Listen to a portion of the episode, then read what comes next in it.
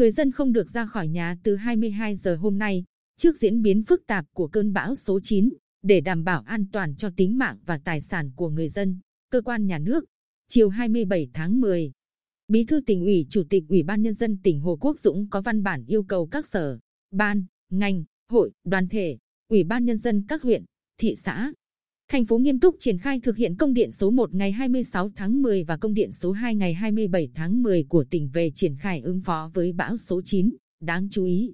yêu cầu người dân không được ra khỏi nhà, bắt đầu từ 22 giờ ngày 27 tháng 10 cho đến khi có tin cơn bão số 9 suy yếu không còn nguy hiểm. Cán bộ, công chức, viên chức,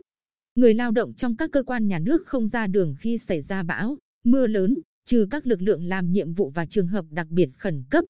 Thông báo người dân chủ động dự trữ lương thực, thực phẩm, nước uống bảo đảm đủ dùng trong thời gian ở nhà. Tuyệt đối không để người dân ở lại trên các lồng bè, tròi canh nuôi trồng thủy sản. Trên tàu cá, tàu vận tải neo đậu, lán trải tạm công trình đang thi công xây dựng. Kể từ 20 giờ ngày 27 tháng 10 cho đến khi có tin cuối cùng về cơn bão số 9. Ban quản lý khu kinh tế tỉnh và Ủy ban Nhân dân các huyện, thị xã và thành phố khẩn trương thông báo cho các cơ quan, đơn vị, doanh nghiệp đóng trên địa bàn sắp xếp, bố trí công việc cho cán bộ, công nhân viên chức.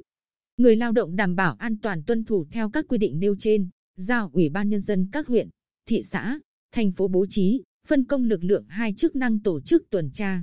kiểm soát việc chấp hành các quy định nêu trên. Trường hợp người dân không chấp hành thì kiên quyết xử lý cưỡng chế để đảm bảo an toàn.